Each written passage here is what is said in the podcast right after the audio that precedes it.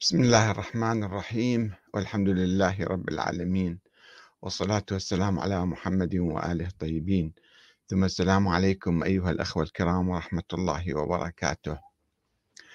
قلت دائما بأن الخلاف بين ما يسمى السنة والشيعة قد زال من الوجود بنسبة 90% وكان يتعلق بالخلاف السياسي الدستوري. سابقا قبل 1400 سنة 1300 سنة أن الحكم والخلافة لمن؟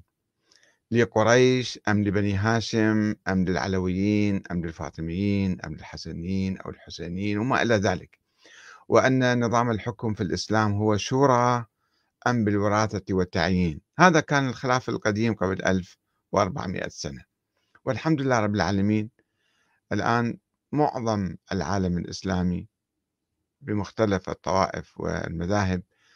آه، يميل إلى آه، النظام الدستوري الديمقراطي الجمهوري انتخاب الحاكم من الناس من الأمة وليس من الله تعالى حتى الشيعة يعني يقولون بذلك اليوم. آه، وأن الحاكم يراقب ويحاسب ويغير من قبل الأمة. وهذا تطور كبير جدا على صعيد الخلاف الرئيسي الذي كان بين الأمة. وهناك مسائل فقهية بسيطة جزئية آه، أيضا باقية خلافات آه، فقهية هي موجودة بين علماء الشيعة وبين علماء السنة. ولكن الخلاف الأبرز الذي كان عبر التاريخ أيضا بين الإمامية خصوصا وبين سائر الفرق هو حول الزواج المؤقت المتعة زواج المتعة. هل هذا مشروع وقد شرعه الله تعالى في كتابه أم لا؟ وقد أباحه النبي أم حرمه بعد ذلك؟ أباحه ثم حرمه بعد ذلك تحريما مؤبدا أم لا؟ النبي لم يحرم الله لم يحرم إنما منع منه الخليفة عمر بن الخطاب رضي الله عنه.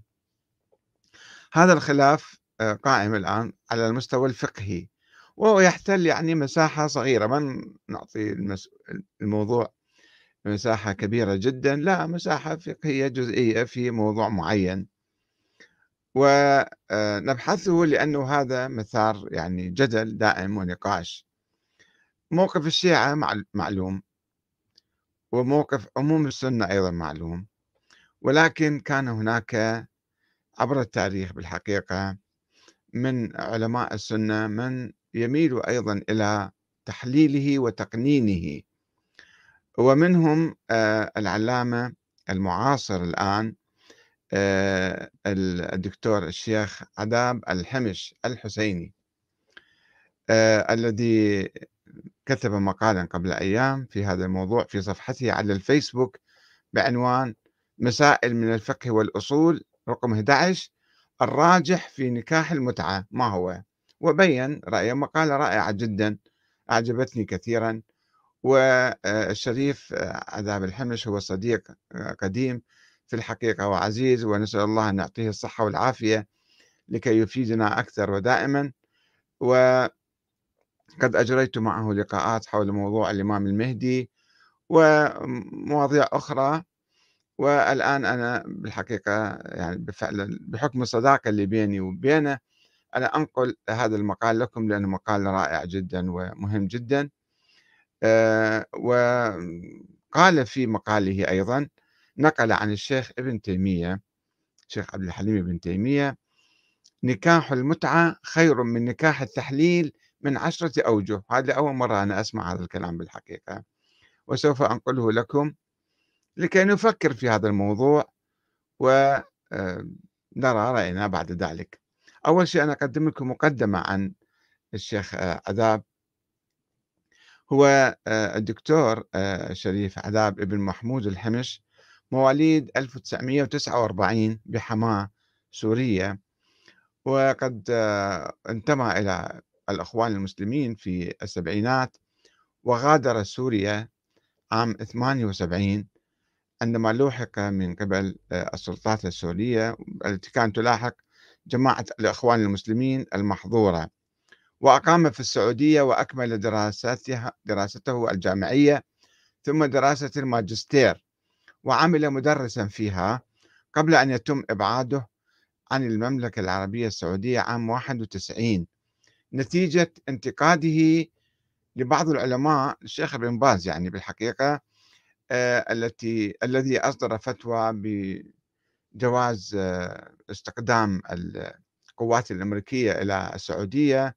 ومهاجمة العراق. فهو قال هذا كلام يعني مو صحيح فتوى مو صحيحة ثم ذهب إلى العراق في التسعينات وأقام في العراق عدة سنوات وعمل أستاذا في جامعة صدام للعلوم الإسلامية ببغداد يومها كانت تسمى هكذا وخطيبا في بعض المساجد كمسجد وجامع بنية في منطقة العلاوي ومسجد وجامع المثنى بمنطقة القاهرة ببغداد وكان يتردد طلاب العلم إلى مجلسه من شتى المذاهب. وله آراء في الحوار الإسلامي والمذهبي ناقشها مع علماء السنة والشيعة في العراق حول ضرورة الحوار مع بعضهم البعض. تدينا وليس مجاملة للتنبيه إلى الأخطاء التي يقعون بها جميعا بدلا من محاربة بعضهم البعض. يعني رجل وحدوي كتب أطروحة هي اسمها الوحدان يعني الأخبار الواحدة أخبار الآحاد من رواة الصحيحين ومروياتهم في الكتب الستة الأصول ولكن هذه الأطروحة أطروحة الدكتوراه كانت ردت آه، بعد مناقشتها من قبل اللجنة المناقشة برئاسة الدكتور حارث الضاري يومها رد هذه ما أعطى دكتوراه عليها لعدم قناعة بعض أعضاء اللجنة فضلا عن رئيسها بمنهجه العام النقدي للتراث الحديثي يعني. هو الشيخ يعني مختص في هذا الموضوع. وقد طلب الباحث من اللجنة عرض الرسالة على مختصين في علم الحديث نظرا لدقة موضوع الرسالة وتخصصها في علمي الرجال والعلل ولكن لم يتم ذلك.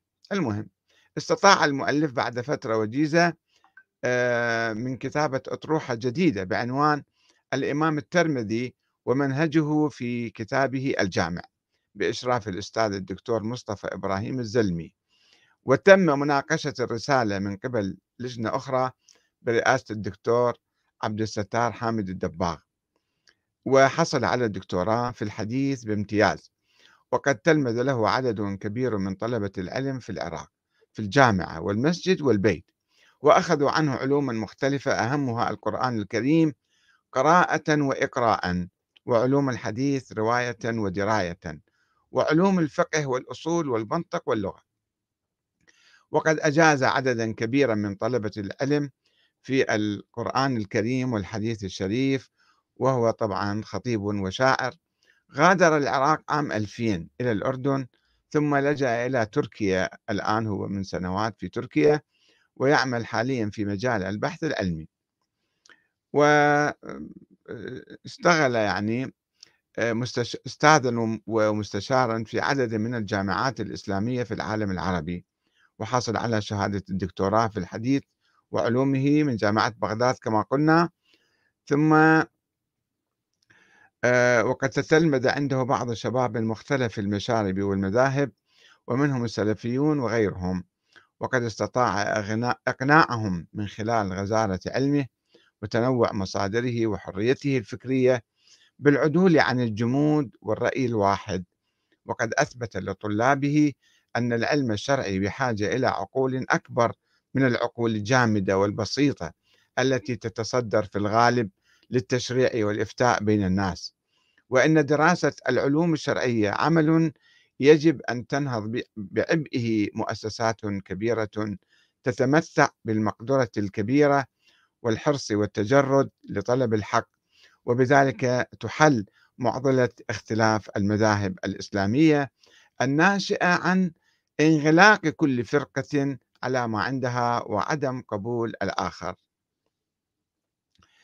مؤلفاته كثيرة في الحقيقة نذكر ثمانية منشورة ومطبوعة.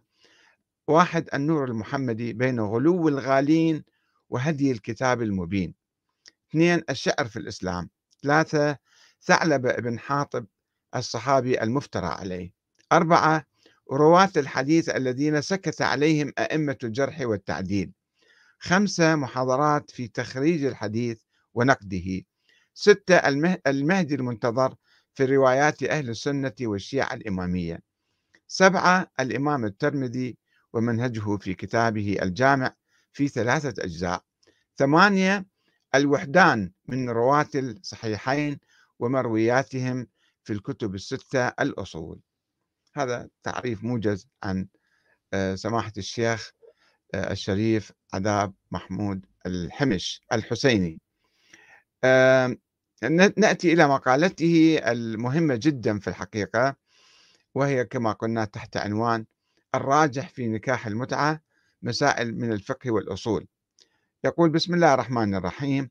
ربنا عليك توكلنا وإليك أنبنا وإليك المصير. ربنا لا تجعلنا فتنة للذين كفروا واغفر لنا. ربنا إنك أنت العزيز الحكيم. ربنا افتح بيننا وبين قومنا بالحق وأنت خير الفاتحين. يقول طلب مني عدد من الإخوة إبداء رأيه في مسألة نكاح المتعة التي يعير بها أهل السنة الشيعة الإمامية. فيقولون عنهم أبناء المتعة وهم يعنون أنهم أبناء الزنا لأن المتعة عندهم شر من الزنا. ومنذ سنوات وأنا أحجم عن الإجابة على هذا السؤال لأن إباحة المتعة لا تعني في عقول عوام أهل السنة شيئا سوى إباحة الزنا. وقبل أن أورد أدلة القائلين بجواز نكاح المتعة أمهد بهذه المقدمة الطويلة نسبيا أقول وبالله التوفيق. أولا الأحكام الشرعية تنقسم إلى واجب ومندوب وحرام ومكروه وجائز. وقد عرفوا الجائز بنتيجته فقالوا هو ما لا يثاب فاعله ولا يأثم تاركه لذاته. مثال على ذلك. أمامك عدد من أطباق الطعام الحلال الذي أنت بحاجة ماسة إليه. فمتى خشيت على نفسك الهلاك أو الضرر البالغ؟ وجب عليك تناول قدر قدر من الطعام يصرف عنك الموت أو الضرر غالبا. لكن من الجائز أن تأكل من الطبق أليف أو من الطبق باء. إلى آخر الأطباق.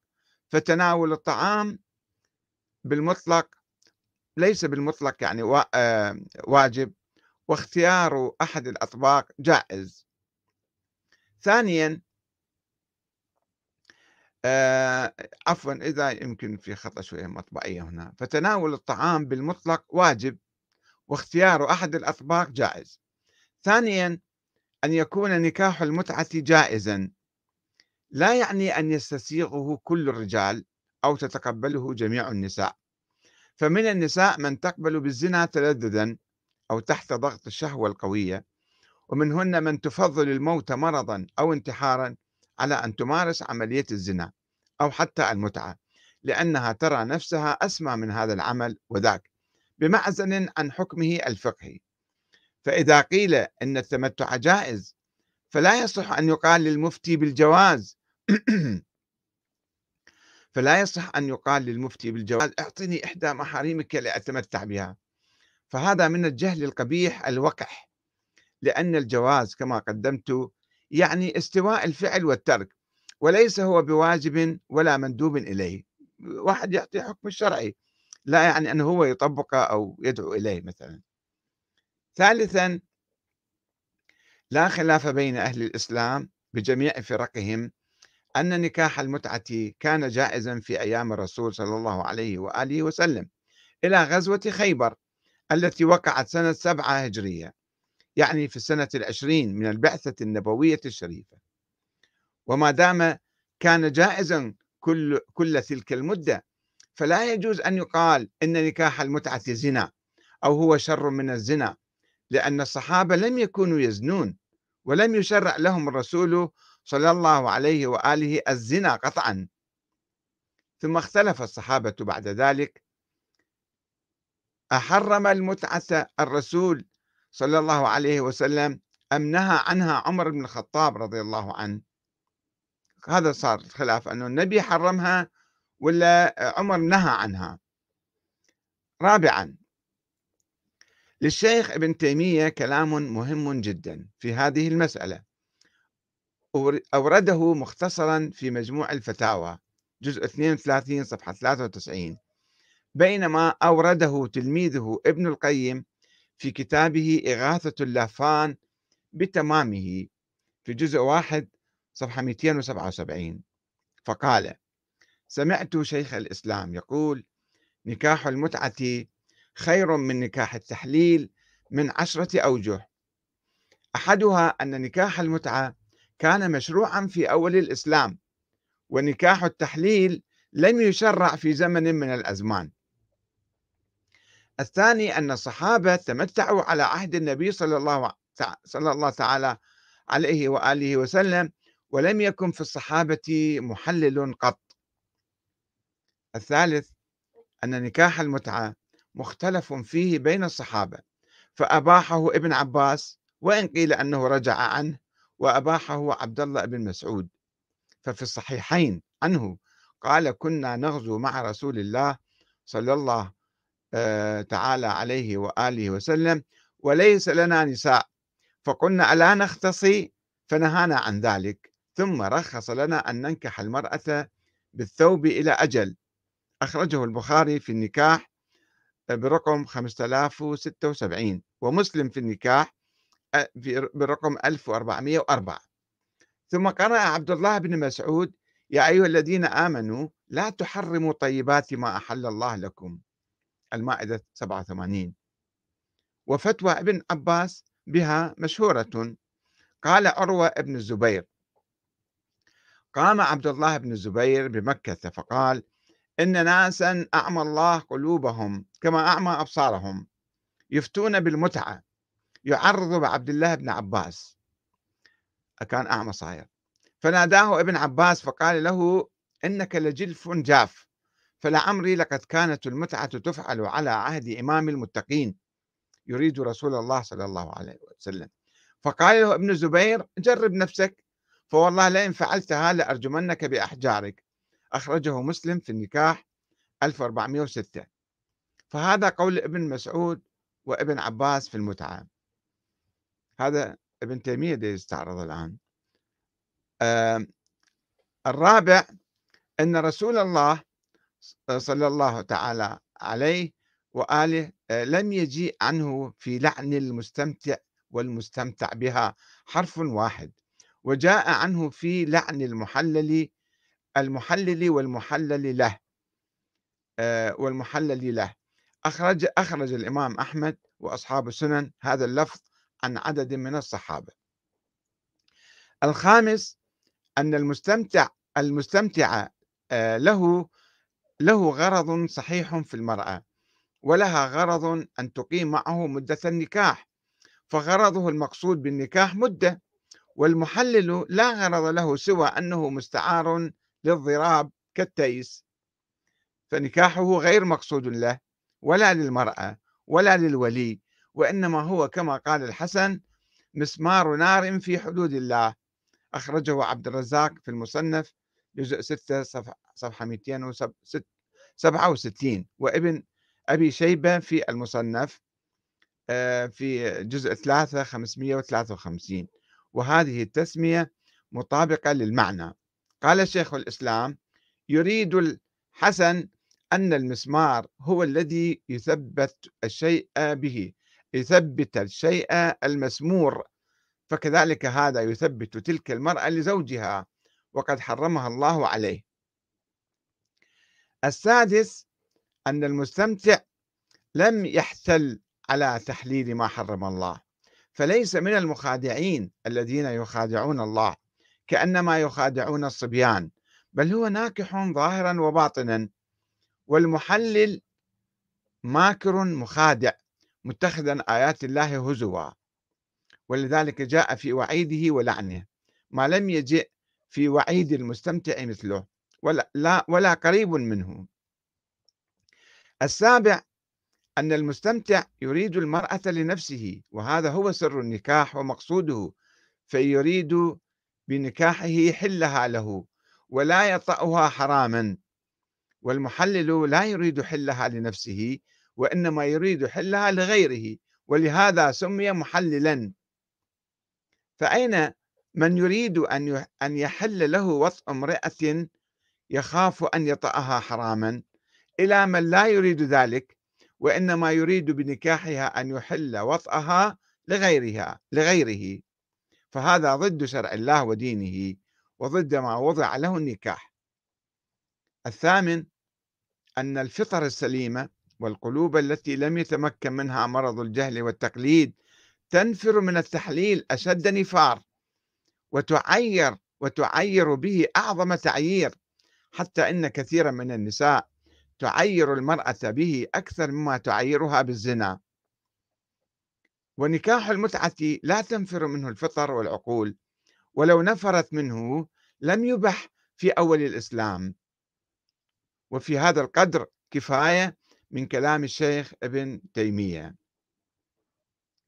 آه، آه، ظهر من كلام الشيخ ابن تيمية أن الاعتراض على نكاح المتعة ينحصر في التوقيت وإلا فقد كان نكاحا مشروعا فعله الصحابة رضوان الله عليهم كما سبق.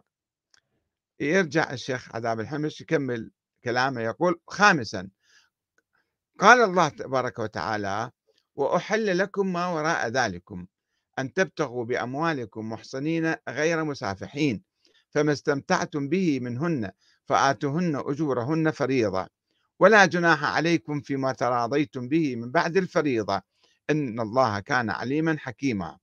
24 النساء.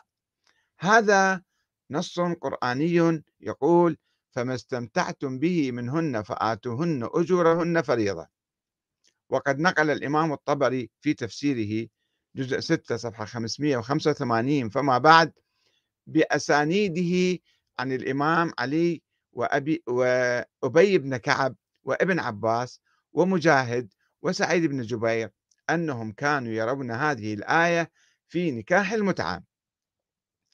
فالذين يجوزون هذا النكاح يقولون أي تأويل أو تفسير بعد ذلك لا يقوى على تعطيل عموم النص خاصة إذا حصل اختلاف بين الصحابة في فهم النص وديمومته أو حصل شك في اختلاف روايات لتوافق فتوى الخليفة. سادسا أخرج الإمام مسلم في كتاب النكاح برقم 1405 من طرق من طرق من طرق عن جابر بن عبد الله الأنصاري رضي الله عنهما. قال كنا نستمتع بالقبضة من التمر والدقيق الأيام على عهد رسول الله صلى الله عليه وسلم وأبي بكر حتى نهى عنه عمر في شأن عمرو بن حريث أو حريث. وفي رواية أخرى في الموضع نفسه 1405 عن أبي نظرة المنذر بن مالك العبدي قال كنت عند جابر بن عبد الله فأتاه آت فقال ابن عباس وابن الزبير اختلفا في المتعتين يريد متعة الحج ومتعة النساء. فقال جابر فعلناها مع رسول الله صلى الله عليه وسلم ثم نهانا عنهما عمر فلم نعد لهما. سابعا جاء من طرق عن عمر آه، عن عمر بن الخطاب أنه قال متعتان كانتا على عهد رسول الله صلى الله عليه وسلم وأنا أنهى عنهما وأعاقب عليهما. أخرجه سعيد بن منصور في سننه برقم 552 1853 وأبو عوانة في مستخرجه على صحيح مسلم برقم 3809 والطحاوي في شرح معاني الآثار برقم 3686 والبيهقي في سنن الكبير جزء 14 صفحة 394 وغيرهم. ثامنا قال ابن حزم ابن حزم في المحلى جزء 9 صفحة 129 موضحا أقوال الصحابة في هذه المسألة. وقد ثبت على تحليلها بعد رسول الله صلى الله عليه وسلم جماعة من السلف منهم من الصحابة رضي الله عنهم أسماء بنت أبي بكر الصديق وجابر بن عبد الله وابن مسعود وابن عباس ومعاوية ابن أبي سفيان وعمرو بن حريث وأبو سعيد الخدري وسلمة ومعبد آه، ابن أمية بن خلف. ورواه جابر بن عبد الله عن جميع الصحابة مدة رسول الله صلى الله عليه وسلم ومدة أبي بكر وعمر آه، إلى قرب آخر خلافة عمر. آه، رواه جابر يعني أنه كان يعملون بالمتعة واختلف في إباحتها عن ابن الزبير. وعن علي عليه السلام فيها توقف. وعن عمر بن الخطاب أنه إنما أنكرها إذا لم يشهد عليها عدلان فقط وأباحها بشهادة عدلين. ما كان يحرم يحرم حلالا أحله الله ورسوله يعني. إنما مسألة إدارية كانت يعني أنه ذاك عمرو بن حريث ما كان جايب شهود كافيين فلذلك نهى عن عنها. فعن عمر أنه إنما أنكرها إذا لم يشهد عليها عدلان فقط. يعني بالعرف آه، المعاصر أنه ما مسجل في المحكمة مثلا وأباحها بشهادة عدلين. حتى عمر كان لم يحرمها تحريما يعني شرعيا. وأباحها من التابعين طاووس وعطاء وسعيد بن جبير وسائر فقهاء مكة أعزها الله. وصح تحريمها هذا الناس اللي, أثبتوا حليتها. وصح تحريمها عن ابن عمر وعن ابن أبي عمرو الأنصاري. واختلف فيها واختلف فيها عن علي وعمر وابن عباس وابن الزبير. قال الفقير عذاب. هنا الشيخ الشيخ عذاب يتكلم. يقول هذه خلاصة أقوال العلماء في مسألة نكاح المتعة. فعلى المتنطعين المتشبثين بالموروث الفقهي التروي وعدم الطعن بأعراض المسلمين والمسلمات لأنهم درجوا على تقليد مذاهبهم بتحريم المتعة. تاسعا الأحاديث التي تنص على أن الرسول صلى الله عليه وآله وسلم هو الذي نهى عن المتعة تقول إنه أباحها ثم نهى عنها ثم أباحها ثم نهى عنها. ومع التسليم بصحة تلك الأحاديث فما كان هذا شأنه يقال فيه إن الحكم يدور مع علته وجودا وعدما ولا يكون تشريعا مؤبدا. ختاما ما تقدم كله أقوال الذين يفتون بجواز نكاح المتعة.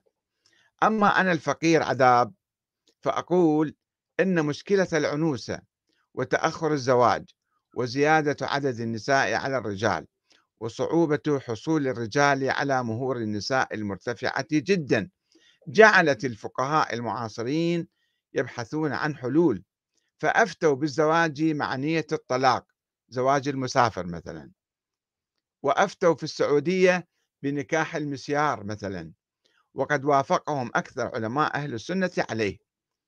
وقد مضى على تحريم أهل السنة نكاح المتعة 1420 عاما وهي فتوى مذاهبهم السنية فتوى مذاهبهم السنية كلها وهم أكثر الأمة.